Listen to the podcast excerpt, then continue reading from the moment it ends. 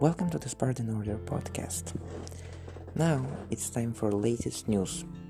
Let's hear them now. Today's news are Spartan Order has decided that we will expand our defense line across the whole field next to our base. The trench line, which is our defense positions, will not be one big solid trench. It will be consistent of small trench parts that will go across the whole field. That will help us protect bigger territory and make it easier for us to move safely across the field while enemy is attacking us. There also has been a project that is now confirmed of building a shelter Zemlyanka style, which is like a half underground uh, house that only sticks out a bit onto the ground. It will be positioned uh, in a place that will be told to like not told but revealed to everybody later.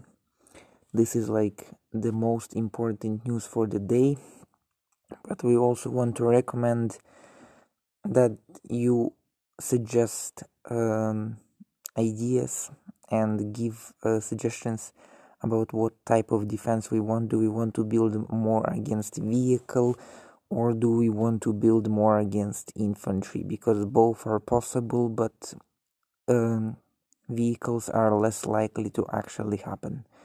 So it's all your votes. Just vote in the main chat. Also, today we finally know how the armored truck, we call it the armored truck, will look like.